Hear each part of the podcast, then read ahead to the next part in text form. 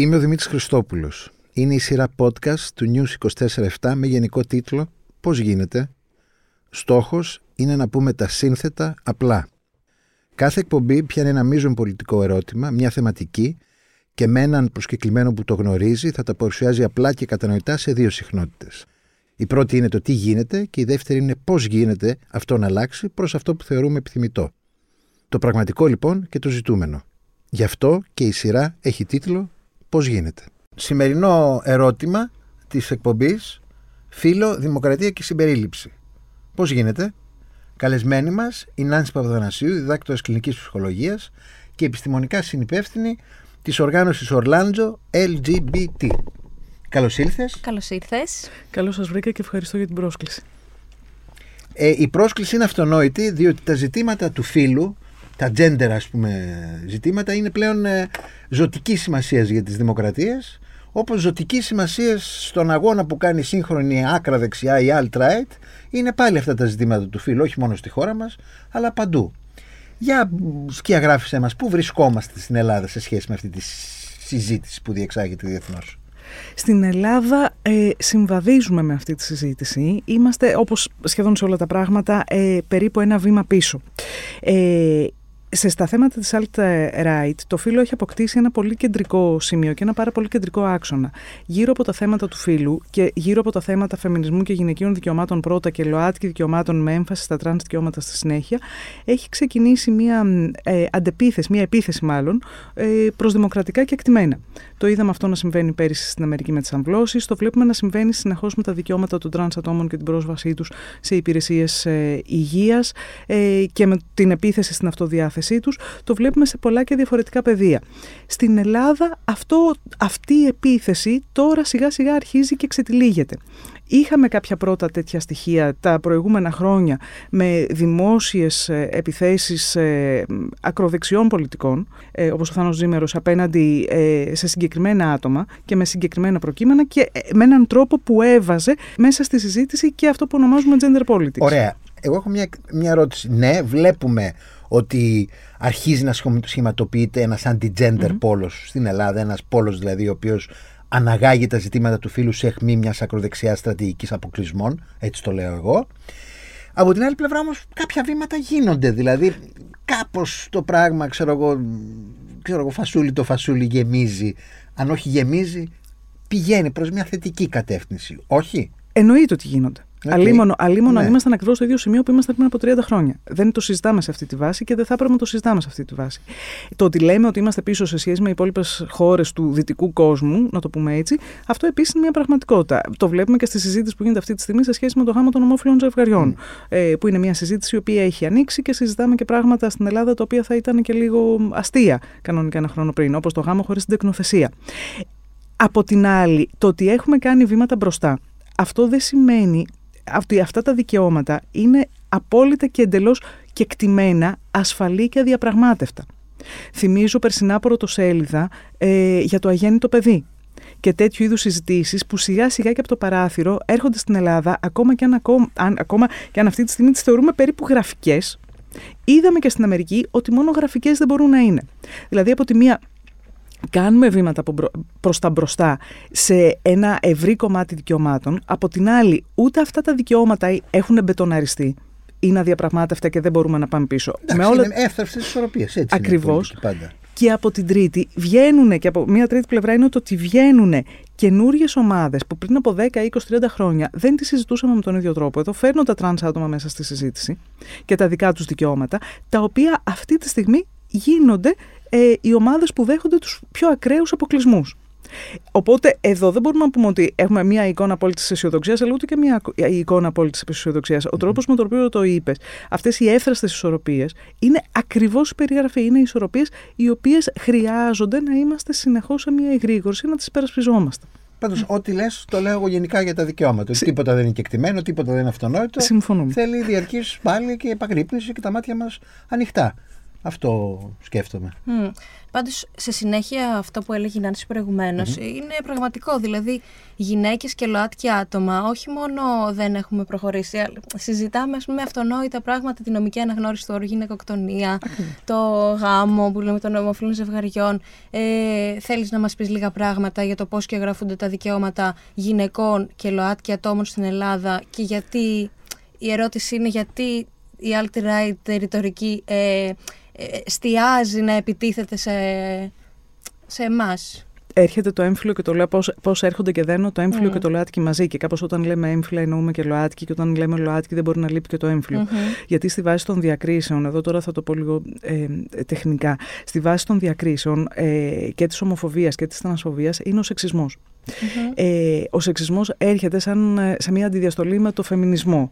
Στην Ελλάδα η αλήθεια είναι ότι με κάποιο τρόπο περάσαμε σε μια μεταφεμινιστική εποχή πριν καλά-καλά κατακτήσουμε το φεμινισμό. Γιατί συγκεκριμένες φεμινιστικές μάχες δόθηκαν στο εξωτερικό, όσο εδώ είχαμε δικτατορία. Και αυτό αποτελεί ένα δεδομένο το οποίο δεν το έχουμε επεξεργαστεί ε, ακριβώς. Όχι ότι δεν δόθηκαν μάχες, σε καμία περίπτωση δόθηκαν πολλές και σημαντικές μάχες και την δεκαετία του 70 και τη δεκαετία του 80 και συνεχίζουν να δίνονται. Δεν δόθηκαν σε όλη την έκταση που θα μπορούσαν να είχαν δοθεί. Δηλαδή, ήρθαν κάποια νομοθετικά κεκτημένα που εγκαθιδρύθηκαν χωρίς να, έχουν, χωρίς να έχει ε, γίνει και τόσο ευρείας αποδοχής η αλλαγή στάσεων στην κοινωνία. Κάτι παρόμοιο είδαμε και με τα ΛΟΑΤΚΙ δικαιώματα. Ε, και γι' αυτό λέω ότι αυτά έρχονται χέρι με χέρι. Ε, για παράδειγμα, με το σύμφωνο. Άρα τα βάζει σε μια θεματική και πολιτική συνέχεια. Δηλαδή το γυναικείο με το έμφυλο. Ακριβώς. Το γυναικείο, το έμφυλο και το ΛΟΑΤΚΙ έρχονται. Ω ένα. Και έρχονται μαζί. Λέω ότι στη βάση είναι ο σεξισμός είναι γιατί βλέπουμε και ποια άτομα δέχονται τις περισσότερες διακρίσεις. Οι θηλυκότητες, οι γυναίκες και οι θηλυκότητες. Και στη βάση της ομοφοβίας ο σεξισμός είναι. Δεν είναι το ίδιο με έναν άντρα που φαίνεται, έναν, ένας γκέι άντρας που φαίνεται αρενοπός, ε, που έχει μια αρενοπή εικόνα, που έχουμε στο μυαλό μας και αυτό το στερεότυπο του ενεργητικού, δεν δέχεται την ίδια διάκριση που θα δεχθεί ένας άντρας με περισσότερα θηλυκά στοιχεία ή στον οποίο αποδίδουμε περισσότερα θηλυκά στοιχεία και ανεξάρτητα από το σεξουαλικό προσανατολισμό. Αυτή είναι η συζήτηση που κάνουμε και δεν κάνουμε ταυτόχρονα στην ελληνική κοινωνία. Το, το προνόμιο της αρενοπότητας σε αντίθεση με τη θηλυκότητα. Γι' αυτό λέω ότι αυτά τα δύο έρχονται μαζί και είναι κοινές κατακτήσεις. Ναι, αλλά αυτός ο σεξισμός. Ε, αυτός ο σεξισμός του αρέσει και όλα το στερεότυπο της θηλυκότητας στις γυναίκες, ας πούμε. Του αρέσει και εδώ δηλαδή, έρχεται. Βλέπω δηλαδή. Ναι, ξέρω εγώ καλά. Πες το, πες το, πες το, πες το. Ναι, ναι, αυτό ναι. το πράγμα, ας πούμε. Δηλαδή ότι του αρέσει αυτό, η γυναίκα να προσέχεται, όλο αυτό, όλο αυτό το. Δεν λέω να μην προσέχετε η γυναίκα, μα θέλει. Καταλαβαίνετε τι λέω. Απλώς λέω ότι και η άλλη όψη αυτής της της υποτίμησης, αν θέλεις, της θηλυκότητας, αυτός είναι ο σεξισμός ουσιαστικά, έτσι αντιλαμβάνομαι. Είναι και όλο ο εξοραϊσμός της. Ακριβώ. ναι, είναι, είναι οι δύο όψεις του ίδιου νομίσματος. Το ένα είναι ότι έχω τη γυναίκα στην κουζίνα. Το άλλο είναι ότι θέλω να έχω. Ακριβώς. Ε. Αλλά θέλω να έχω και μια ωραία, ε, φτιαγμένη, δυναμική γυναίκα. Mm. Πρόσεξε όμως συνέχεια δίπλα μου. Για να μην πω και το ένα βήμα πίσω μου να με συνοδεύει. Ναι. Δηλαδή, αυτά είναι λίγο οι δύο όψεις του ίδιου νομίσματος. Το πώς χωράει μια γυναίκα που να μην είναι δίπλα ή να μην είναι πίσω ή να είναι και κάπως αυτόνομη και πόσο απειλητική είναι ή δεν είναι αυτό είναι μια συζήτηση η οποία έρχεται και ξανάρχεται και γίνεται και ξαναγίνεται ε, στην ελληνική κοινωνία και δεν το έχουμε λύσει ακριβώς. Βλέπουμε επιθέσεις συνεχώς απέναντι σε δυνατές γυναίκες ή σε γυναίκες που φαίνονται να είναι δυνατές με εντελώς εξιστικούς όρους. Το σκέφτομαι και δημοσιογραφικά. Ε, σκέφτομαι ε, ε, δύο πολύ πρόσφατα παραδείγματα των τελευταίων ετών γυναικών που σε δημοσιογραφικές θέσεις δέχονται σεξιστικές επιθέσεις με τον ένα με τον άλλο τρόπο είναι, και έρχονται και από ε, περίπου αντίθετα ε, παιδεία τέλος πάντων. Mm. Η Ξένια Κουναλάκη στην καθημερινή με αυτό που είχε γίνει ε, πέρυσι είχε δεχτεί μια εντελώς αήθη ε, σεξιστική επίθεση. Και πολύ πιο πρόσφατα η Νατάσα Γιάμαλη οι όροι με τους οποίους γίνονται αυτές οι επιθέσεις, για παράδειγμα, απέναντι σε δυνατές, πετυχημένες ε, γυναίκες, είναι πάρα πολύ παρόμοιοι. Το τι χωράει και το τι δεν χωράει. Οπότε, από τη μία λέμε ότι ναι, οι γυναίκες χωράνε παντού και θέλουμε να έχουμε δυνατές γυναίκες, αλλά από την άλλη, ο τρόπος με τον οποίο γι' αυτό μιλάμε για γυάλινη οροφή, να το πω έτσι. Ο τρόπος με τον οποίο μπαίνει το ταβάνι είναι συχνά αόρατος παρά μόνο όταν θα χτυπήσει το κεφάλι τους, στο κεφάλι σου αυτό. Είναι μια, είναι μια γυάλινη οροφή. Μια πολύ συγκεκριμένη γυάλινη οροφή. Τι μπορεί και τι δεν μπορεί να κάνει μια γυναίκα, μέχρι πού μπορεί να φτάσει, πόσο μπροστά μπορεί να βγει. Και ο τρόπος με τον οποίο αυτό το της επιτρέπεται να βγει και πόσο μπροστά της έχουμε μάθει ότι μπορεί να βγει. Ε, πες μου κάτι και νομίζω και η Μαριλάνα θέλει κάτι σε αυτό. Ε, μέσα σε αυτή την ιστορία υπάρχει ένα κομμάτι το οποίο σχετίζεται με την κοινή γνώμη, mm-hmm. αυτό, τις παραδεδεγμένε αξίες, νοοτροπίες, ε, τα οποία ενίοτε όταν γίνονται αλλαγές πάντα χρησιμοποιείται η κοινή γνώμη mm. ως ένα άλοθη να μην γίνουν αλλαγές γιατί τάχα η κοινή γνώμη δεν είναι όριμη και από την άλλη υπάρχει ένα κράτος το οποίο νομοθετεί και δίνει το σήμα. Δηλαδή, εγώ ας πούμε ασχολούμαι ξέρω εγώ, με το ζήτημα της ελληνικής ηθαγένειας. Η τελευταία, η πιο σημαντική αλλαγή του κώδικα της ελληνικής ηθαγένειας στον 20ο αιώνα είναι η προσθήκη των δύο λέξεων ή Ελληνίδος στο άρθρο 1 παράγραφος 1 του κώδικα ελληνικής ηθαγένειας διότι μέχρι το 1983 φτάσαμε δηλαδή Πασόκ Ανδρέας Παπανδρέου στην κυβέρνηση οι Ελληνίδες δεν μπορούσαν να δώσουν την ηθαγένειά τους στα παιδιά τους. Ναι. Άρα θέλω να πω ότι έχουμε πολύ νοπό παρελθόν και καταστατικών νομικών ανισοτήτων, όχι απλώς εδρεωμένων αντιλήψεων που παγιώνουν σεξισμό και πάει λέγοντας. 40, 40 ναι. χρόνια. Έτσι. 40 χρόνια. Είναι πάρα πολύ, πάρα πολύ Η ερώτηση είναι στο αν φαντάζομαι η ελληνική πολιτεία ε, με αυτόν τον τρόπο θεσμοθετεί το σεξισμό και... Χαμογελάω. Ε, ναι. Αν η, ερώτηση είναι υπάρχει λέω λοιπόν το κομμάτι της κοινωνίας του από κάτω το οποίο όμως διαπαιδαγωγείται κιόλας, δεν είναι κανένα άσχετο. Ακριβώς. Έτσι, και υπάρχει και ένα κράτος. Το κράτος τι δεν κάνει και τι κάνει. Πάμε να μας πεις δύο θετικά που έχουν γίνει πριν πάμε στα αρνητικά τι κάνει και τι δεν κάνει το κράτος. Το κράτος θεωρητικά, σε ό,τι αφορά τις γυναίκες, ε, έχουμε θεσμοθετημένη πλήρη ισότητα, έτσι δεν είναι; Δεν υπάρχει κάτι το οποίο το κράτος δεν έχει κάνει. Αυτά τα πράγματα περισσότερο ή λιγότερο λύθηκαν όντως τη δεκαετία του 80 ε, επί, επί Πασόκ και Ανδρέα Παπανδρέου. Πάντως, εγώ μέχρι πριν από 6 χρόνια είχαμε κοινό αφημί με την Μαριλένα, όχι τη Μαριλένα, τη σύζυγό μου, το, το δικό μου αφημί, ας το πούμε. Αυτά, αυτά της εφορίας. Εδώ, θα κάνω, εδώ θα κάνω μια παρένθεση και θα πω ότι ειδικά σε σχέση με την εφορία, το λέω και λίγο χαμογελάω, το πώς η εφορία έχει κατακτήσει την ισότητα, το, το είδαμε με τους γάμους τη Στήλου το 2008, που μπορεί να είχαν κρυθεί ανυπόστατοι από τον τότε εισαγγελέα Σανιδάκη να είναι ακόμα στα δικαστήρια, δεν έχει λυθεί ε, το θέμα, αλλά η εφορία δέχτηκε κανονικά κοινή δήλωση των δύο συζύγων ε, και στις δύο περιπτώσεις των ζευγαριών, το οποίο ε, σε σχέση με το φορολογικό κομμάτι πραγματικά δεν θα πω τίποτα ε, σε αυτό και με την ισότητα.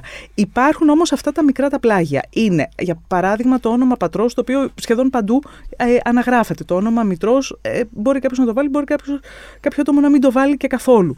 Ε, πέρα όμως από αυτά τα πολύ μικρά, στο κομμάτι του σεξισμού θεωρητικά τα έχουμε λύσει. Έτσι δεν είναι. Περνάνε όμως με έναν πολύ πιο πλάγιο και πολύ πιο υπόγειο τρόπο το τι μπορεί και τελικά και τι δεν μπορεί να κάνει μια γυναίκα.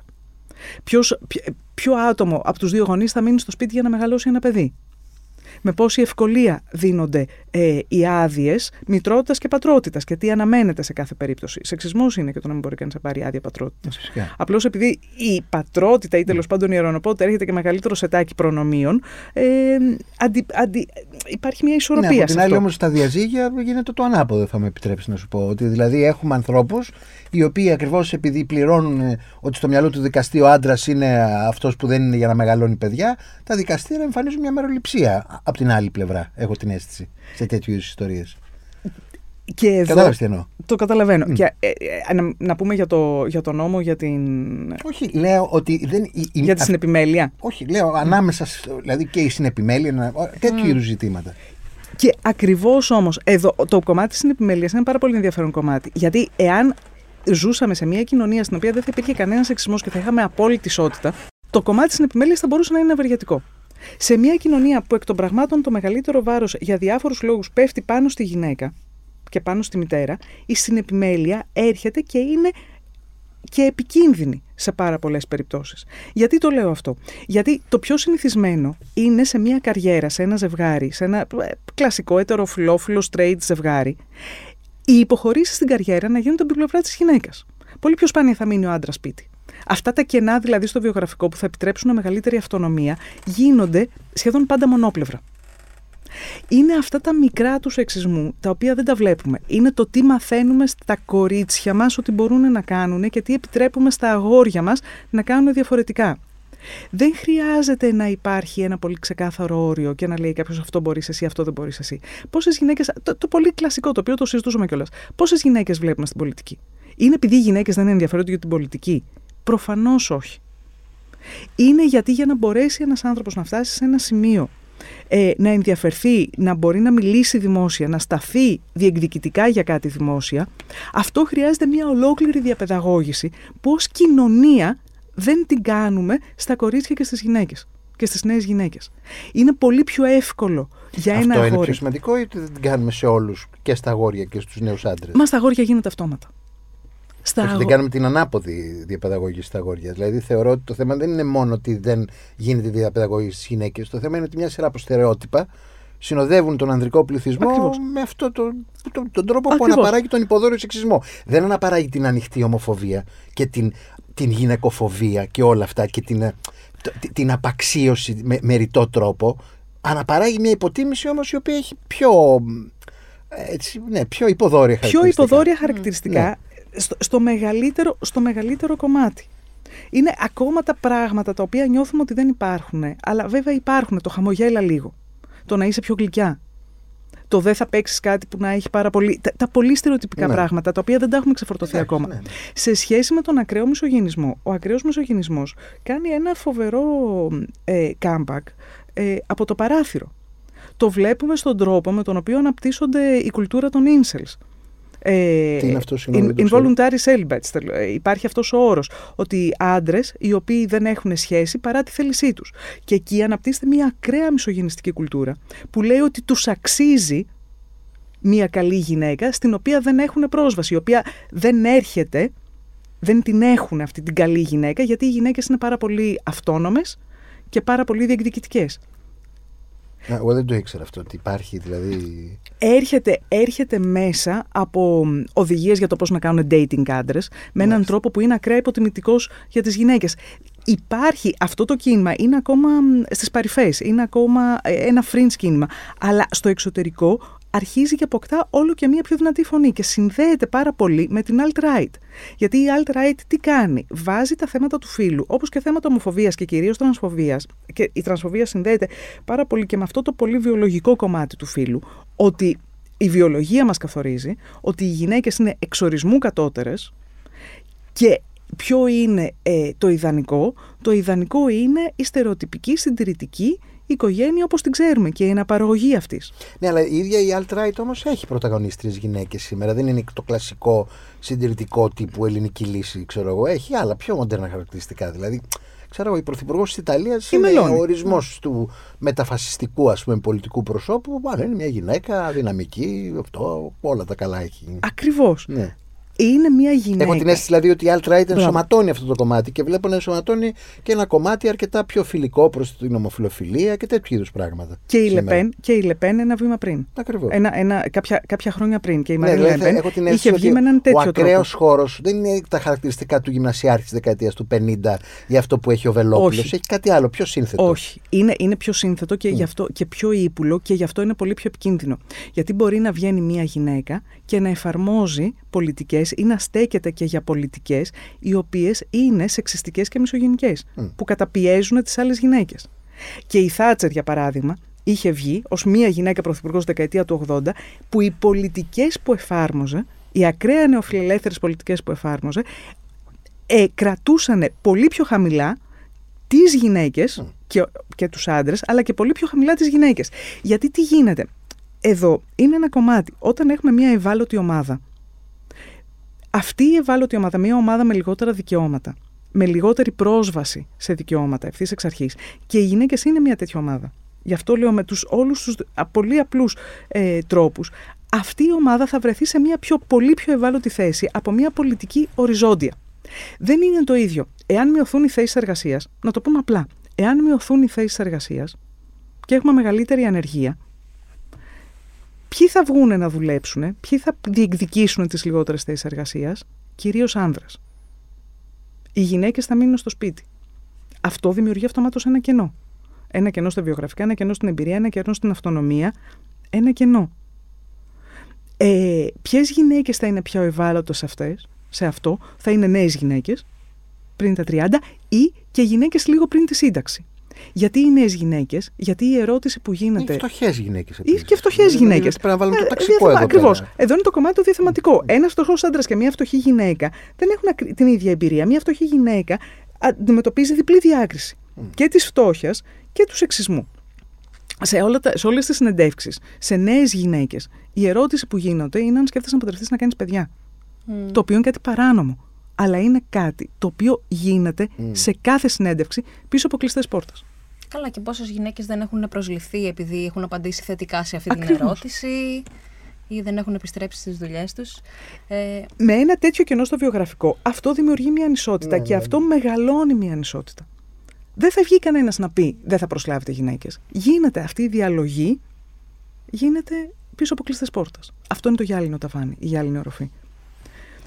Ε, και τι προτείνουμε απέναντι σε αυτό, δηλαδή ποια θα μπορούσε ας πούμε, να είναι λύση για κάποια, για κάποια τέτοιου είδους έτσι, άμεσα ζητήματα; Η ποσόστοση ας πούμε, είναι ένα μέτρο το οποίο θα μπορούσε να λειτουργήσει; Η ποσόστοση μπορεί, μπορεί να λειτουργήσει γιατί αναγκάζει κάποια πράγματα να συμβούν. Η ποσόστοση από μόνη της δεν είναι λύση όμως. Mm. όπως κάθε, κάθε, κάθε μέτρο που προσπαθεί να λύσει ε, ανισότητες ε, δεκαετιών ή και αιώνων, ε, δεν είναι η απάντηση αυτή από μόνη της. Η ποσόστοση δεν αρκεί αν δεν έχουμε και άλλα οριζόντια μέτρα δεν αρκεί άμα δεν έχουμε. Εγώ στο κομμάτι της εργασίας, αμέσως αμέσως αυτό που θα πω είναι ένα, μια επιθεώρηση εργασίας η οποία να λειτουργεί. Που να μπορούν να γίνουν καταγγελίες και αυτές οι καταγγελίες να οδηγούν κάπου. Η ποσόστοση δεν αρκεί από μόνη της άμα δεν έχουμε ένα ολοήμερο σχολείο στο οποίο το παιδί να μπορεί να μείνει όσο οι γονείς του και οι δύο γονείς, ή ο ένας από τους δύο γονείς, ή όποιος γονιός τέλος πάντων πρέπει να είναι στη δουλειά. Εάν έχουμε ένα ολοήμερο σχολείο που τελειώνει στις 4 και ο γονιός πρέπει να μείνει στη δουλειά μέχρι τις 6, κάποιου γονιού η καριέρα θα μείνει ένα βήμα Άρα δεν φτάνει μόνο η ποσόστοση, χρειάζονται και άλλα μέτρα που να προστατεύουν ακριβώς αυτή τη δυνατότητα των ανθρώπων να έχουν ισότιμη πρόσβαση στις ευκαιρίες. Μιλάμε πάρα πολύ για ισότητα, δεν μιλάμε αρκετά για προσβασιμότητα. Ας μιλήσουμε και για προσβασιμότητα. Να μιλήσουμε και για προσβασιμότητα. Πριν πάμε στην προσβασιμότητα θα ήθελα ναι. να, να, να, να, να, να ενώσουμε την προβληματική περί πρόσβασης με ένα πολύ υποσχόμενο κίνημα, στο πούμε, το οποίο αναδείχθηκε στην Ελλάδα και όχι μόνο που είχε τα χαρακτηριστικά του Μητού, ας πούμε, με αφορμή mm-hmm. όλες αυτές τις ε, περιπτώσεις κακοποίησης που ξεκίνησαν κυρίως από το χώρο του αθλητισμού, νέων κοριτσιών και πάει λέγοντας. Αυτό το κίνημα, τι αφήνει πίσω του στην Ελλάδα; Τι, δηλαδή, πες μου, κάνε μου έναν απολογισμό, ας πούμε. Έτσι, εγώ το κοιτάω, δεν, θέλω να καταλάβω με, με κάνει καλύτερο το συσχετισμό σε σχέση με αυτό που ήμασταν τρία χρόνια μετά; Πού υπολοιπόμαστε ας πούμε; Θέλω να πιστεύω ότι κάνει καλύτερο έναν και μόνο συσχετισμό. Το ότι έχει δοθεί ένα παράδειγμα γυναικών που έχουν υποστεί κακοποιήσεις και παραβιάσεις και έχουν καταφέρει να σταθούν στη δημόσια σφαίρα, να μιλήσουν ανοιχτά για αυτό, δίνοντας ένα παράδειγμα ότι αυτά και συμβαίνουν και δεν πρέπει να συμβαίνουν, δεν είναι ok, δεν είναι αυτονόητο και αυτό είναι κάτι το οποίο πρέπει να καταδικάζεται. Στην Ελλάδα ο τρόπος με τον οποίο. Ωραίο είναι αυτό πάντως. Είναι, είναι, θετικό. Είναι, είναι, ναι. Επίτευγμα είναι αυτό. Συγγνώμη, είναι είναι ναι. πολύ μεγάλο επίτευγμα. Ναι. Το, λέω, το ναι. λέω για θετικό. Είναι, είναι πολύ μεγάλο επίτευγμα. Γιατί αυτό το παράδειγμα μέχρι πριν από λίγα χρόνια δεν το είχαμε. Είχαμε κακοποιήσει και παραβιάσεις που συμβαίναν πίσω από κλειστέ πόρτες και, ακόμα και όταν καταγγελότανε ήταν το εντάξει, έτσι γίνονται αυτά τα πράγματα. Αυτό είναι σημαντικό. Το τι, τι αποτύπωμα θα αφήσει από μόνο του εάν δεν το καλλιεργήσουμε, εάν δεν το φροντίσουμε, κάθε αποτύπωμα εξαφανίζεται σιγά σιγά. Εδώ είναι η δουλειά που έχουμε να κάνουμε. Να το φροντίσουμε και να το καλλιεργήσουμε. Να δημιουργήσουμε αυτή την κουλτούρα ε, του τι είναι OK και του τι όχι. Ότι οι παραβιάσεις δεν είναι ποτέ OK. Ο, ε, δεν μιλάω πόσο δε μάλλον ο βιασμός, το οποίο είναι και έγκλημα. Αλλά ε, ότι αυτού του είδους παραβιάσεις ποτέ δεν είναι οκ. Πάντως ακόμα είμαστε πολύ πίσω γιατί το MeToo μπορεί να έδωσε την, την, το, πώς, να, ε, να, τη δύναμη σε αρκετές να μπορούν πλέον να καταδικάσουν, να καταγγείλουν βασικά κάποιο περιστατικό. Ωστόσο αυτά τα περιστατικά συνήθως όταν καταγγέλλονται στις περισσότερες περιπτώσεις καταλήγουν να διαχειρίζονται από την αστυνομία η οποία αστυνομία είναι κατά κόρον ένας μηχανισμός ο οποίος όχι απλά δεν δίνει σημασία, αλλά μπορεί να ε, κακοποιείται ξανά η γυναίκα εκεί. Το είδαμε στο πρόσφατο παράδειγμα της γυναικοκτονίας ε, στη σαλαμινα ε, νομίζω. Που έγινε, έγινε η καταγγελία, έγινε η καταγγελία κανονικά και την έστειλαν τη γυναίκα πίσω σπίτι της με σπασμένο πόδι. Δε. εγώ θέλω να πω ότι το Me Too και όλη αυτή η μεγάλη συζήτηση που ξεκίνησε και αναπαράχθηκε, αναπαράχθηκε στη δημόσια σφαίρα με αφορμή τη δολοφονία του Ζακ Κωστόπουλου, όλα αυτά δηλαδή τα, τις ανθρωποκτονίες, τις πράξεις βίας με έντονο το στοιχείο το, το έμφυλο ας το πούμε, αλλά και το ταξικό συνάμα θα έλεγα. Ε, έχω να καταθέσω την εξή. Βλέπω πόσο κινητοποιούν τους νέους ανθρώπους. Εγώ έχω τρία παιδιά ας πούμε 23, 20 και 17. Όλα είναι πάρα πολύ μέσα σε αυτό ας πούμε. Δηλαδή θεωρούν ότι είναι ένα κομμάτι της δικής τους, το, του δικού τους πολιτικού περιεχομένου. Και αυτό είναι μια διαφορετική πολιτική ατζέντα που τη βλέπω να είναι πολύ ισχυρή στις χαμηλές ηλικίες και αυτό είναι καλό. Μπαίνουμε, γιατί εδώ είναι το άλλο κομμάτι το οποίο θα ακούσω λίγο σαν boomer εδώ πέρα τώρα, αλλά ε, νομίζω ότι μπορώ να τα αντέξω, ε, που μας έφερε το ίντερνετ. Γιατί πράγματα που παλιά γινόταν στην άλλη άκρη του Ατλαντικού ή γινόταν στη Βόρεια Ευρώπη και φτάναν στην Ελλάδα μετά από 5 και 10 χρόνια, τώρα φτάνουν περίπου την ίδια στιγμή. Οπότε εδώ τραβιέται και ένα κομμάτι πάρα πολύ μπροστά. Τα παιδιά, τα νέα παιδιά, τα νέα άτομα που αυτό τα αφορά, το νιώθουν πολύ περισσότερο δικό τους. Άρα θα σταθούν για αυτό. Αυτό δημιουργεί και ένα μεγάλο ηλικιακό κενό στην κατανόησή μας μερικές φορές. Δηλαδή, είναι πάρα πολύ δύσκολο για έναν άνθρωπο 60 χρονών να καταλάβει το γιατί είναι ζήτημα ζωής και θανάτου, γιατί είναι ζήτημα ζωής και θανάτου για ένα νέο τρανς παιδί η διεκδίκηση της ταυτότητάς του.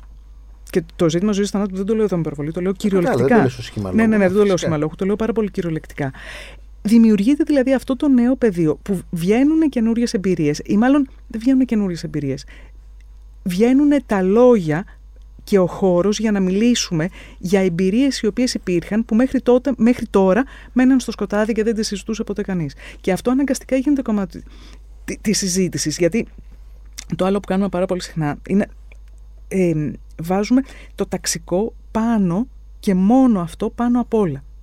Τα πράγματα όχι, μπλέκονται. τα πράγματα. Ακριβώς. Τα πράγματα μπλέκονται. Και εδώ μπαίνουν διαφορετικά φίλτρα. Ένα κομμάτι, αν μιλάμε ε, για μια φεμινιστική πολιτική, μια φεμινιστική πολιτική δεν μπορεί να είναι μια αταξική πολιτική. Δεν έχει νόημα να είναι μια αταξική πολιτική, γιατί μετά γίνεται ένα ξέπλυμα. Mm. Όπως και μια. Ε, για ανάλυση του τι εννοείς γίνεται ξέπλυμα, δηλαδή. μπορούμε να το δούμε με, για τα ΛΟΑΤΚΙ. Το να περάσει ο γάμος μόνο, το οποίο είναι διεκδίκηση και είναι κάτι το οποίο το θέλουμε. Ο γάμος για το ομόφυλα ζευγάρια. Και με την τεκνοθεσία να περάσει mm. πλήρως ο γάμος. Δεν μιλάω τώρα για αυτό το ε, πράγμα το οποίο συζητιέται. Να περάσει ο γάμο κανονικά, απόλυτη ισονομία. Λύνει, θα λύσει αυτό όλα τα προβλήματα της ε, ΛΟΑΤΚΙ κοινότητας. Για ποιο λόγο η δεξιά γενικώ στην Ευρώπη εμφανίζεται θετική με τέτοιου είδους αιτήματα; Γιατί τέτοιου είδους αιτήματα της δίνουν τη δυνατότητα να φαίνεται προοδευτική ενώ δεν είναι. Ο γάμος αφορά, όπως και η τεκνοθεσία ε, στα ΛΟΑΤΚΙ ζευγάρια, αφορά ένα κομμάτι της ΛΟΑΤΚΙ κοινότητας. Για τον περισσότερο κόσμο όμως είναι αυτό το πιο, ε, το πιο κεντρικό ε, αίτημα. Οι περισσότεροι άνθρωποι δεν ξέρουν τι σημαίνει διακρίσεις, τρανσφοβία, τις διακρίσεις που δέχονται τα τρανς άτομα. Οι περισσότεροι άνθρωποι δεν ξέρουν το πόσο δύσκολο είναι για ένα τρανς ε, έφηβο άτομο να υπάρξει στο σχολείο. Και να τελειώσει το σχολείο. Μας λες ότι ας πούμε η θεσμοποίηση του γάμου σε πρώτη φάση και φαντάζομαι δευτερευόντως το θέμα της τεκνοθεσίας είναι υιοθετείται από την δεξιά γιατί είναι σχετικά ανώδυνο. Είναι... Και δίνει στη δεξιά ένα άλοθη ε, συμπερίληψης, ας πούμε. Ακριβώς. Δεν, είναι, ακριβώς, δεν είναι ένα άλοθη συμπερίληψης. Το κάνει πάντως. Δεν είναι, δεν είναι, το, το κάνει. δεν, δεν, είναι, δεν είναι, είναι σχετικά ανώδυνο. Δεν, αυτή τη ναι, στιγμή, ναι, εδώ που έχει φτάσει η συζήτηση, δεν ναι. είναι εντελώς ανώδυνο. Το κομμάτι της τεκνοθεσίας φαίνεται να είναι πιο ακαθόδες. Ε, αλλά εκεί είναι όμως και το ζήτημα ε, και εδώ είναι και η ουσία, να πούμε ότι όλοι οι άνθρωποι έχουν δικαίωμα να έχουν παιδιά και δεν χρειάζεται να αποδείξουν ότι μπορούν να είναι καλοί γονείς ή τέλος πάντων να το κάνουμε αυτό, το κάνουμε οριζόντια. Αλλά, ναι, αυτό ναι. να το αποδείξουν όλοι. Ακριβώς. Ναι, αυτό πρέπει να το αποδείξουν όλοι οι άνθρωποι. Ακριβώς. Άρα εδώ είναι και ένα σημείο ότι ένα δικαίωμα είναι ένα δικαίωμα που είναι αδιαπραγμάτευτο. Mm. Δηλαδή, εδώ θέλω να το πω αυτό, ότι το επιχείρημα εδώ ναι, δεν πρέπει να είναι ότι τα παιδιά καλύτερα να είναι με μία ΛΟΑΤΚΙ, με ένα ομόφυλο ζευγάρι παρά να είναι σε ένα ίδρυμα. Δεν είναι εκεί το ζητούμενο. Ούτε το ζητούμενο είναι να λέμε τι καλά παιδιά μπορούν να μεγαλώσουν τα ΛΟΑΤΚΙ άτομα. Είναι θέμα ισονομίας. Ε, οπότε αυτό Όλοι έχουν δικαίωμα ναι, mm. αλλά είναι ένα θέμα ταυτόχρονα. Το να μιλήσουμε για ΛΟΑΤΚΙ γονεϊκότητα, αυτό είναι και κάτι το οποίο είναι πάρα πολύ ακριβό. Είτε έρχεται με παρένθετη μητέρα και δεν την κάνουμε αυτή τη συζήτηση απαραίτητα αυτή τη στιγμή, είτε έρχεται όμως ε, με εξωσωματική ε, γονιμοποίηση. Με όποιο τρόπο και να γίνει, είναι κάτι το οποίο αφορά άτομα που έχουν τα χρήματα να το κάνουν αυτό. Να το πάλι το ταξικό δεν λύνει οριζόντια τα προβλήματα των ατόμων, δεν, δεν λύνει οριζόντια τα προβλήματα στην ανεργία, τα, τα τεράστια ποσοστά ανεργίας των τρανς ατόμων. Εντάξει, δίνει ένα μήνυμα όμως Δίνει. συμπερίληψη. Εννοείται, εννοείται. Δεν θα, δεν θα λυθούν οριζόντια όλα Εννοείται, τα προβλήματα. εννοείται ότι δίνει ένα Εντάξει. μήνυμα συμπερίληψη. Και βέβαια, εδώ να αναγνωρίσουμε ότι η συμπερίληψη πραγματικά ξεκινάει και από τα άτομα τα οποία είναι τα πιο όμοια με εμάς. Από εκεί, εκεί ανοίγεται ένα παράθυρο. Ξεκινάμε ενσωματώνοντας αυτούς που μας μοιάζουν λίγο περισσότερο. Δεν ξεκινάμε ενσωματώνοντας αυτόν που μας είναι εντελώς διαφορετικό, στο άτομο που μας είναι εντελώς διαφορετικό. Α, δεν ξεκινάς από το trans, λες, ξεκινάς από τους άντρες ομοφυλόφιλους ή γυναίκες Ακριβώς. ομοφυλόφιλους. Ακριβώς. Από αυτό που είναι αυτό το ομοκανονικό, το οποίο μας νοιάζει περισσότερο. Το θέμα όμως είναι ότι εάν νομίζουμε ότι εδώ τελειώνει, κάνουμε το γάμο, κάνουμε την τεκνοθεσία και έλξε το θέμα για τη ΛΟΑΤΚΙ κοινότητα, τα πιο ευάλωτα μέλη της Ναι, ναι, κατάλαβα. πέφτουν στο κενό. Και τα πιο ευάλωτα μέλη της μας αφορούν, όπως μας αφορούν τα ευάλωτα μέλη κάθε κοινωνικής ομάδας, με πολλούς και διαφορετικούς τρόπους. Μάλιστα. Μια κοινωνία ε, μπορεί να είναι μόνο όσο συμπεριληπτική είναι ως προς το πιο ευάλωτο κομμάτι της. Τώρα, μι- μι- ακούω, σε ακούω, μιλάς συνέχεια για ευαλωτότητα και συγγνώμη, Μαρλένα.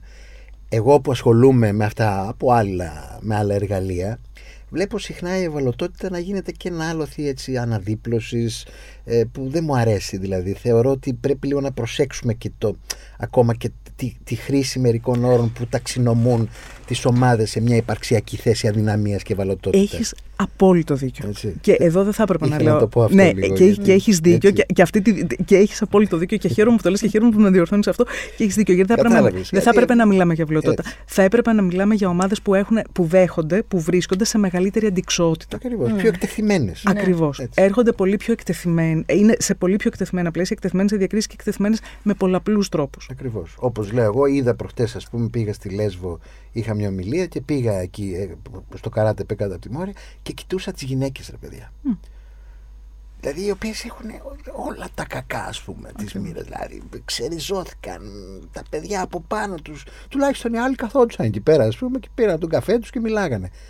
Δεν λέω τραγική εικόνα και τον μεν και τον δε, αλλά έβλεπα πόσες, πόσα περισσότερα βάρη κουβαλούσαν κατά κυριολεξία εκείνη τη στιγμή τα υποκείμενα που έβλεπα μπροστά μου. Ε, να μιλήσουμε και λίγο για την προσβασιμότητα που προηγουμένως ξεκινήσαμε και την αφήσαμε κάπου στη μέση. Το Ναι, τι και μετά θα σημαίνει- την πάω, θα σας πάμε στο, στο identity, γιατί Ναι. εκεί υπάρχουν Πριν θέματα. πάμε στα identity. Ναι. Α, Το κομμάτι της προσβασιμότητας είναι ακριβώς αυτό, έρχεται να κάτσει πάνω σε αυτή την αντικσότητα. Μιλάμε για παράδειγμα για παιδεία, μιλάμε για υγεία. Παίρνω αυτά τα δύο βασικά τα οποία για μένα είναι κάπως κομβικά η παιδεία και η υγεία. Ε, ένα σχολείο μπορεί να είναι ένα εξαιρετικό σχολείο, αλλά εάν ενεργητικά δεν κάνει κάτι για να κρατήσει, για παράδειγμα τα τρανς παιδιά εκεί, θα τα χάσει θα τα χάσει. Ένα, εννοώ, ένας, μάλλον να, το πω, να το πω ολόκληρο. Ένα σχολείο μπορεί να είναι εξαιρετικό σχολείο γνωστικά. Μπορούμε να κάνουμε 15.000 διαφορετικά πράγματα γνωστικά και να αναπτύσσουμε δεξιότητες και όλο, αυ- όλο, όλο αυτό το κομμάτι που έχουμε στο μυαλό μας ένα σχολείο. Αλλά το σχολείο δεν είναι και κάτι πέρα από το γνωστικό. Είναι το κλίμα που δημιουργεί, είναι η αίσθηση ομαδικότητας, είναι το πώς χωράει ένα παιδί σε ένα σχολείο. Και παίρνω το σχολείο σαν μικρογραφία και για την κοινωνία. Εάν δεν κάνουμε κάτι ενεργητικά για να καταπολεμήσουμε bullying και εκφοβισμό, τρανσφοβικό bullying και εκφοβισμό, το τρανς παιδί δεν θα τελειώσει ποτέ το σχολείο. Δεν θα μπει ποτέ στο πανεπιστήμιο. Σωστά. Δεν θα μπορέσει ποτέ να διεκδικήσει μια δουλειά. Μμ. Έτσι, έτσι Θέλει χτίζονται οι πολιτικές προεφεροποιήσει. πολιτικές, ε, Κατά των διακρίσεων. και Ακριβώς. κατά του πράγματος, προφανώς. Για το κομμάτι της υγείας, το έχουμε δει πάρα πολλές φορές. Λέμε, μα πώς, γιατί δεν πάνε στα νοσοκομεία; Γιατί εάν το προσωπικό στα νοσοκομεία δεν είναι εκπαιδευμένο ώστε να μην είναι τρανσφοβικό, δεν θα πάνε τα τρανς άτομα στα νοσοκομεία. Μα πολλά τρανς άτομα αποφεύγουν γιατί φοβούνται Ακριβώς. ότι θα υποστούν Ακριβώς. bullying. Περισσότερη διάκριση. Οπότε σου λέει, Ναι. γιατί εγώ να πάω εκεί πέρα για να φάω; Άρα, το να, έχουμε, να δημιουργούμε κάτι ανοιχτό δεν σημαίνει ότι δημιουργούμε και κάτι προσβάσιμο. Αν κάνουμε την τέλεια κλινική, τη super duper luxe, υπέροχη κλινική στην Κηφισιά, gender clinic για τρανς άτομα, μαντέψτε πόσα τρανς άτομα θα πάνε. Έρχονται και διαπλέκονται οι καταπιέσεις. Εμένα μου αρέσει πάρα πολύ ότι η συζήτηση αυτή δεν έχει αναγάγει σε μια αποκλειστική μονολυθικότητα το έμφυλο, αλλά το συνέχει με όλα τα στοιχεία που συγκροτούν τις ανισότητες των κοινωνιών μας και αυτό το θεωρώ μεγάλη, μεγάλη υπόθεση, διότι βλέπω συχνά αποσπασματικές συζητήσεις που ο ένας ενδιαφέρεται για εκείνο, ο άλλος για το άλλο και στην πράξη το όλον τελικά μένει ως έχει. Θέλω καταλήγοντας να κάνω εγώ μία ερώτηση που με αφορά και την, ε, τη βλέπω να, να, να πιέζει διεθνώς. Θεωρώ ότι αυτή τη στιγμή, όχι τόσο στην Ευρώπη, η Ελλάδα δεν έχει ανάγκη, έχει πολύ δρόμο να διαβεί. Ε, υπάρχει ένα μείζον ζήτημα με μια εργαλειακή χρήση των ταυτοτήτων και όλο αυτό που λέμε identity politics κτλ. Δεν μπορώ, δεν μπορώ να σας περιγράψω στην Αμερική τι γίνεται, φαντάζομαι ότι τα ξέρετε. Ε, προχθές ε, ε, τρεις Πριτάνοι των μεγαλύτερων ε, νομικών σχολών ε, στην Αμερική, το MIT, Princeton και Columbia, ξαφνικά βρέθηκαν να απολογούνται διότι τάχα υπάρχουν ξέρω καθηγητές που υπερασπίζονται το. που είναι αντισημίτες και επειδή ασκούν κριτική στο Ισραήλ και πάει λέγοντας. Και γενικώ βλέπω μια τάση η οποία στο όνομα αυτής της, του αγώνα για ταυτότητες μας, με κάποιον τρόπο μας θέτει ενώπιον καινοφανών καταστάσεων. Και θέλω να, να, να, το, να το σκεφτούμε λίγο αυτό, γιατί δεν είναι καλό να αφήσουμε στους φασίστες να υπερασπίζονται τη ελευθερία του λόγου. Αυτό είναι νοσηρό για μια δημοκρατία. Αυτό, αυτό είναι αλήθεια. Αυτό, είναι αυτό με κόβει εμένα κυρίως. Ε... Να μην έχω το φασίστα να μου πουλάει η ελευθερία του λόγου. Και γιατί αυτό μετακινεί κάθε συζήτηση τόσο πολύ προς τα άκρα δεξιά, που μετά η δεξιά καταλήγει να φαίνεται κέντρο. Έτσι, και αυτό είναι κάτι το οποίο πίστευουμε. Καλό θα ήταν να το αποφύγουμε ως κοινωνία. Θέλω να, να, να διαχωρίσω το κομμάτι, ε, όχι επειδή δεν συμφωνώ, αλλά επειδή ε, δεν θέλω να πει συζήτηση εκεί, το κομμάτι του αντισημιτισμού, το οποίο όντως ο τρόπος με τον οποίο γίνεται αυτή η διαχείριση, το πώς κάθε προπαλαιστινιακή θέση ονομάζεται αυτόματα αντισημιτική στην Αμερική, είναι μια συζήτηση τεράστια. Το κομμάτι όμως των identity politics, ακριβώς όπως το έθεσε Δημήτρη, είναι πάρα πολύ σωστό. Ε, δύο πράγματα εδώ. Το ένα είναι ότι πίσω από κάθε ταυτότητα κρύβεται μια καταπίεση. Το να μιλάμε για ταυτότητες και να μην μιλάμε για καταπιέσεις, αυτό είναι μια νίκη ε, της άκρας δεξιάς. Οι ταυτότητες αυτές που έρχονται μπροστά αναφέρονται, έρχονται μπροστά γιατί μιλάνε για καταπιέσεις μμ. για τις οποίες δεν μιλούσαμε. Αν μιλάμε για φιλετική ταυτότητα, μιλάμε για ρατσισμό. Αν μιλάμε για γκέι, λεσβίες, για ΛΟΑΤΚΙ, για τρανς άτομα, μιλάμε για ομοφοβία, για αμφιφοβία, για τρανσφοβία, για ιντερφοβία. Εάν μιλάμε για ό,τι άλλο μπορούμε να φανταστούμε, αυτά τα δύο μπαίνουν συνήθως σε ένα κομμάτι ταυτοτήτων, ε, οι φιλετικές ταυτότητες και οι έμφυλες ταυτότητες, και αυτά από κάτω κρύβουν καταπιέσεις για τις οποίες δεν μιλούσαμε. Πόσα χρόνια δεν μιλούσαν για τον ρατσισμό στην Αμερική και πώς αυτή η συζήτηση έχει αρχίσει και μπαίνει τώρα εδώ. Αυτό είναι το ένα κομμάτι. Το δεύτερο κομμάτι είναι ότι δεν αρκεί η ταυτότητα για να μιλήσουμε οριζόντια για πολιτικές.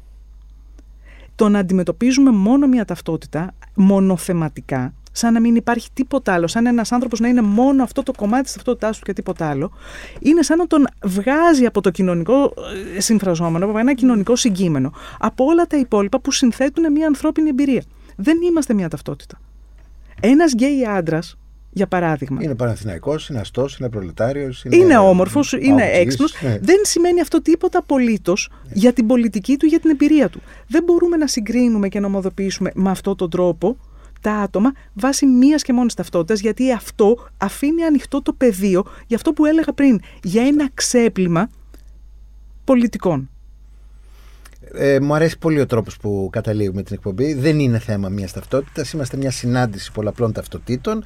Πολιτική δεν είναι η αναγωγή της μία ταυτότητας σε μονολυθική γοητεία, σε θέσφατο. Η πολιτική είναι να μπορέσουμε να λειτουργήσουμε με τρόπους έτσι ώστε οι ανισότητες που χωρίζουν αυτές τις ταυτότητες να αμβληνθούν και να εξαφανιστούν. Και με το να βλέπουμε τις ταυτότητες, δεν χρειάζεται να, γίνουμε, ε, να πάθουμε χρωματοψία. Πολύ σωστά.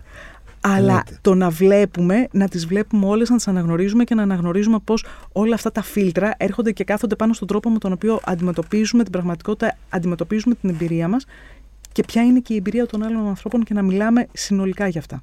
Ωραιότατα. Ευχαριστούμε ιδιαίτερα. Ήταν εξαιρετικά ενδιαφέρουσα η συζήτηση. Ευχαριστούμε πάρα πολύ. Σας ευχαριστώ και εγώ.